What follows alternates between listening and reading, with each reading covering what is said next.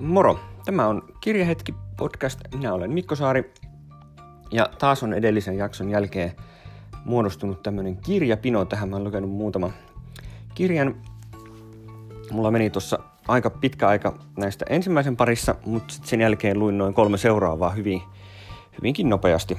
Eli jos aloitetaan tästä nyt ensimmäisestä, niin tämä olisi Kiitos Jeeves, P.G. Roadhouse, Jeeves-tarinoita, osa 1. Tämä koko yhteen kirjaan kaksi Jeeves-romaania, Jepulis Jeeves ja Kiitos Jeeves vuosilta 25 ja 34, ja lisäksi novellin Munakasta Jeeves vuodelta 59. Ja tämä on tosiaan ensimmäinen osa, osa tätä teoksen julkaisemaa Jeeves-tarinoiden sarjaa. Tämä on vuodelta 2009 tämä suomennos ja tämän on tehnyt Kaisa Sivenius. Ja mun täytyy sanoa, että Chiefs oli mulle ihan niin kuin vieras juttu ennen tätä. Siis tiedän toki, mutta en ole esimerkiksi TV-sarjaa kattonut ihan yksittäisiä kohtauksia jostain. Mutta sen verran tuttu oli kyllä, että, että Stephen Fry ja Hugh Laurie kyllä piirtyy mielessä välittömästi, kun ajattelee Woosteria ja Chiefsia. Siinä on kyllä ollut fantastinen roolitus. On saatu niin hyvät näyttelijät, että ei tosikaan. Mutta tota, kuvia nyt oli suurin piirtein tuttuja. Nyt kun nämä kolme, kolme tarinaa tästä luki, niin, niin tuntuu, että aika hyvä käsitys siitä, että mistä tässä Chiefsissä nyt on sitten kysy, kyse, koska tota, nämä kaikki kolme noudatti ihan tismalleen samaa kaavaa. Et jollakulla on joku hämminki, joka todennäköisesti liittyy jollain lailla lemmenkuvioihin, ja sitten Wooster alkaa sitä sitten nävelöimään, vaikka ei oikeastaan pitäisi. Ja sitten Chiefs saa lopulta korjata homman niin, että Wooster joutuu siitä vähän jotenkin kärsimään. Ja tota, joo. Vähän ehkä jäi sellainen fiilis, että nämä romaanit oli tavallaan vähän pitkänpuoleisia. Että tuommoisella peruskuviolla niin ehkä vähän lyhyemmälläkin olisi pärjätty. Mutta sitten toisaalta tämä novelli tuntui kyllä liian lyhyeltä. Että ehkä joku semmoinen pitkä novelli olisi sitten tässä ihanteellinen koko luokka tämmöisille tarinoille. Että tuntui vähän jotenkin niin kuin, että vähän tiiviimminkin nämä olisi voinut vetästä. Ja tota, kiitos Chiefsin blackface-seikkailut on kyllä todellakin vähän 30-lukua. Mutta ihan, ihan hauska juttu. Mä oon aika allerginen tämmöisille myötähäpeä kuvioille. Telkkarissa mä en esimerkiksi Pirjo Heikkilän aivan varmasti mainiota Pirjo-sarjaa pysty kattelee ollenkaan tai jotain Curb Your Enthusiasmia ei, ei vaan kykene. Nämä vähän triggeröi niin kuin samoja fiiliksiä, mutta tässä kirjallisessa muodossa sen kestää kyllä ihan hyvin. Ja tota, silkkaa nautintoa kyllä tämä kielenkäyttö. Varmasti alkuteos olisi vielä, vielä notkeampaa kieltä, mutta kyllä nyt alkuteokseen vertailematta, niin sanoisin, että Kaisa Sivenius on tehnyt kyllä oikein hienoa jälkeä tämän parissa – hyvin, hyvin on, notkeaa kielenkäyttöä. Varmasti ollut jonkin verran haasteita näiden juttujen suomentamisessa. Mutta tota, kielenkäyttö oli kyllä, kyllä hersyvää ja, ja sai kyllä naureskella vähän väliä, että sikäli näihin kyllä palaisin ehkä myöhemminkin. Mulla on kirjastosta Nainassa näitä aika monta osaa. Mun poikani on näitä lueskellut hyvällä halulla ja niin päin pois. Mutta tota, ei nyt oo, sanotaan nyt mikään hirveä kiire palata näihin nyt nyt tällä erää heti, että, että nyt muita kirjoja väliin, mutta kylläpä noihin Chiefseihin saattaisi vielä, vielä palata. Mutta ehkä tuo kolme tarinan lukeminen kertaheitolla on kanssa vähän niin kuin iso annos. Ehkä voisi lukea yhden, yhden tommosen romaanin tuosta nivusta ja sitten lukea väliin jotain muuta ja sitten palata taas seuraavaan ja näin päin pois. En tiedä, mutta kyllä Chiefsien pariin vielä parataan sen verran hauskoja kirjoja, noin oli kuitenkin. Seuraavaksi vuorossa Timo Ronkaisen Ankkamestarin salaisuus, Zoom Teufel kustantamolta tänä vuonna ilmestynyt kirja.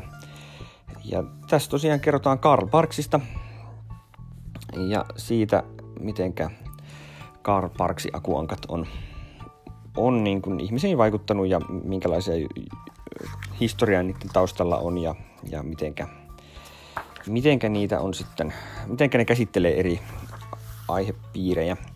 Tämä on tämmönen, vähän tämmöinen esseetyyppinen juttu, joka on, on koostettu koostettu aikaisemmin, aikaisemmin julkaistuista jutuista. Näitä on ollut, ollut erilaisissa fanchineissa ja näin. Joten tota, nämä on tämmöisiä teemaju, teemajuttuja, että on, on tota, Parksin tuotannosta erilaisia.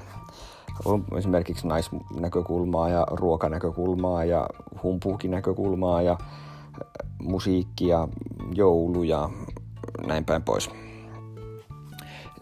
Toimii ihan hyvin. Nämä tämmöiset temaattiset näkökulmat tässä on ihan hauskoja. Tämä rakenne tekee pikkasen semmoista, semmoista tiettyä toisteisuutta tähän, että samoihin juttuihin viitataan useammassa jutussa, mutta, mutta tässä on onneksi vähän tehty sellaista, sellaista siivoamista tavallaan, että, että sanotaan, että tästä asiasta kerrotaan täällä toisessa luvussa sen sijaan, että niistä kerrottaisiin moneen kertaan.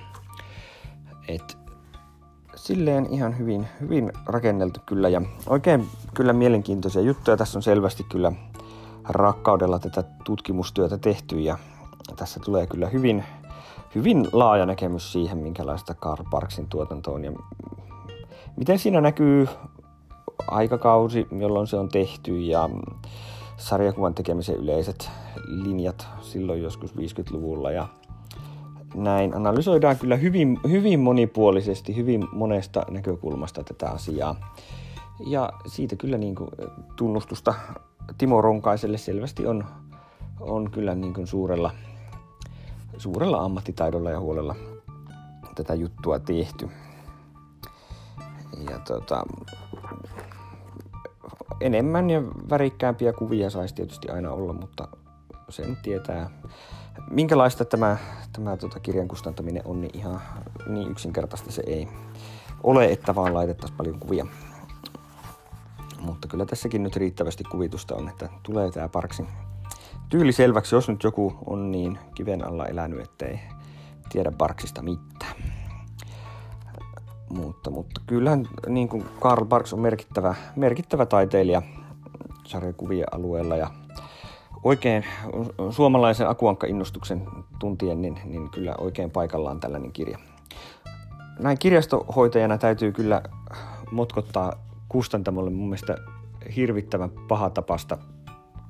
Että tässä on kannessa, kannesta kun katsoo, niin tämän kirjan nimi on Karl Parks, alaotsikko Ankkamestarin salaisuus. Kirjan kyljessä lukee Ankkamestarin salaisuus selkämyksessä. Sitten tota, Esiolehdellä tämän kirjan nimi onkin, onkin tota, Ankkamestarin salaisuus, alaotsikko näkökulmia Karparksin tuotantoa, ja Nimiölehdellä tämä on sitten pelkkä Ankkamestarin salaisuus.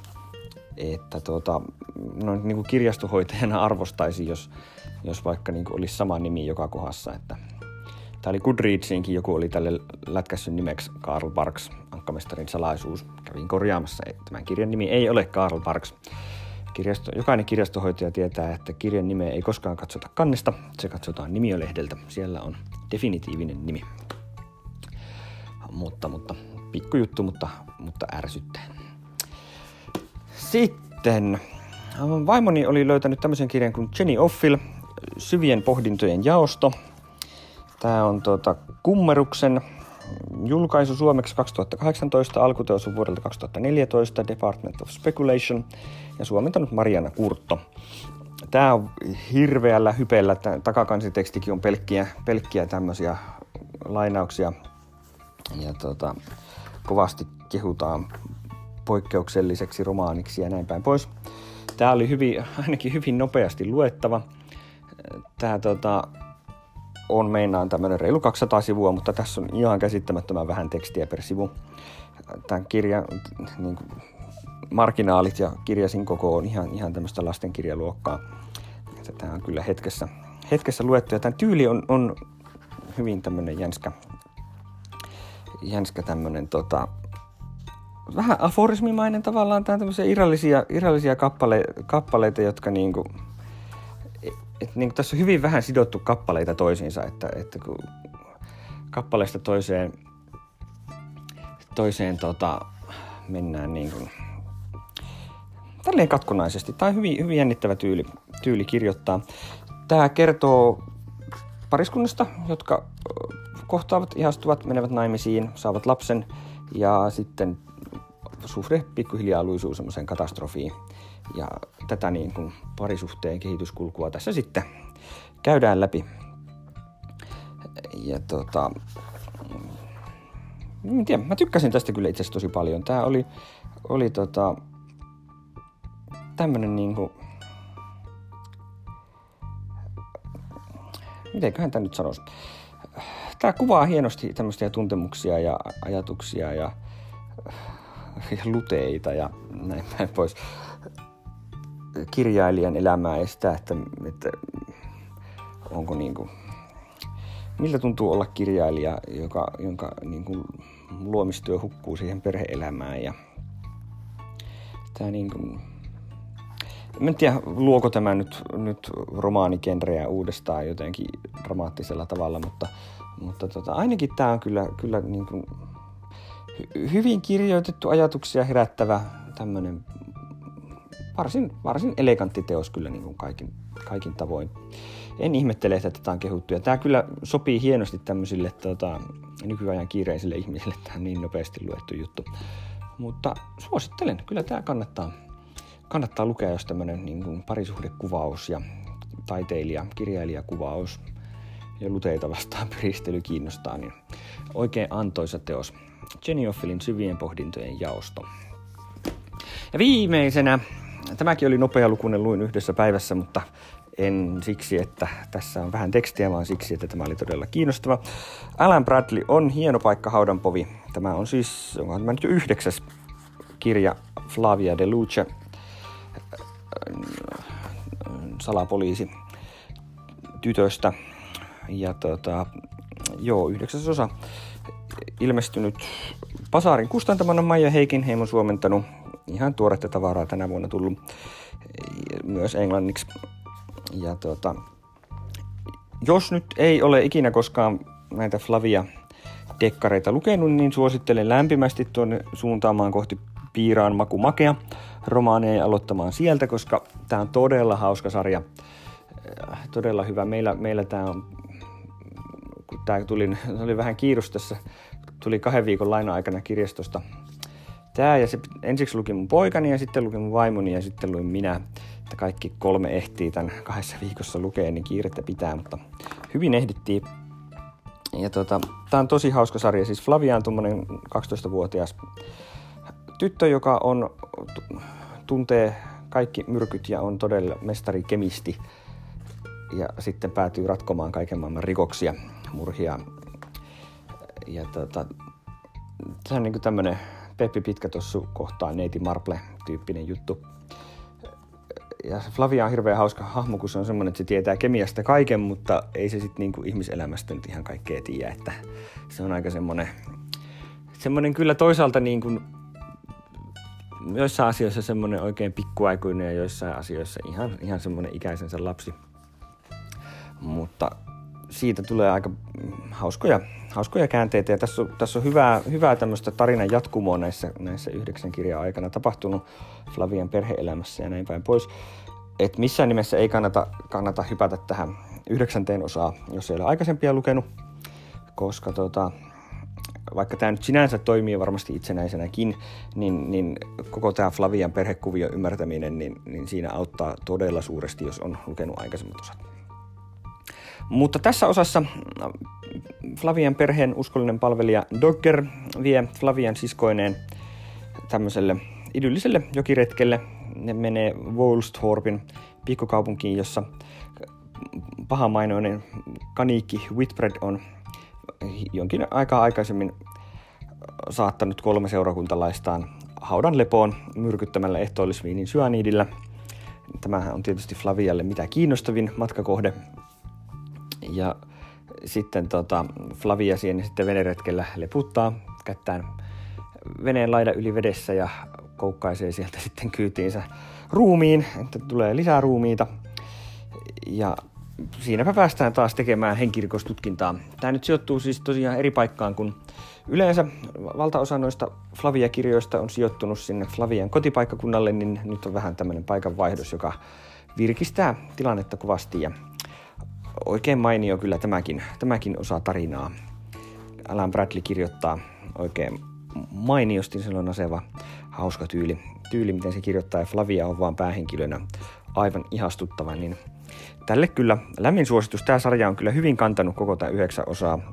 Ei ole kyllä yhtään tullut sellaista kyllästymistä vielä vastaan, että toivottavasti tämä nyt tästäkin vielä jatkuu. Ainakin loppu oli ihan lupaava tässäkin osassa. Eli Alan Bradlin on hieno paikka haudanpovi. Ja tosiaan siellä on se piiraamaku makea on se, se mihin, mihin pitää, pitää suunnata, suunnata sitten seuraavaksi, jos tota, haluaa Flavia, Flaviaan perehtyä eikä, eikä ole aikaisempiin, aikaisempiin osiin vielä, vielä niin kuin tarttunut, niin sieltä ensimmäisestä osasta nyt sitten. Yes, siinä oli tämän kerran kirja-annos. Tällä hetkellä mulla on työn alla Liu Sixinin kolmen kappaleen probleema, kiinalainen skifikirja. Tämä on ollut mulla pitkään, silleen pitäisi lukea listalla, mutta se on englanniksi ollut, niin en ole saanut aikaiseksi, mutta nyt se ilmestyi Aulan kustantamana suomeksi, niin tota, tartuin siihen sitten oitis ja tämä vaikuttaa nyt alun perusteella oikein lupaavalta. Mutta seuraavassa jaksossa sitten fiiliksiä tästä ja katsotaan, tuleeko vähän jotain muutakin sitten mukaan vai tuleeko vaan tuosta, tuosta kirjasta, mutta ei muuta kuin hyviä lukuhetkiä ja kiitos.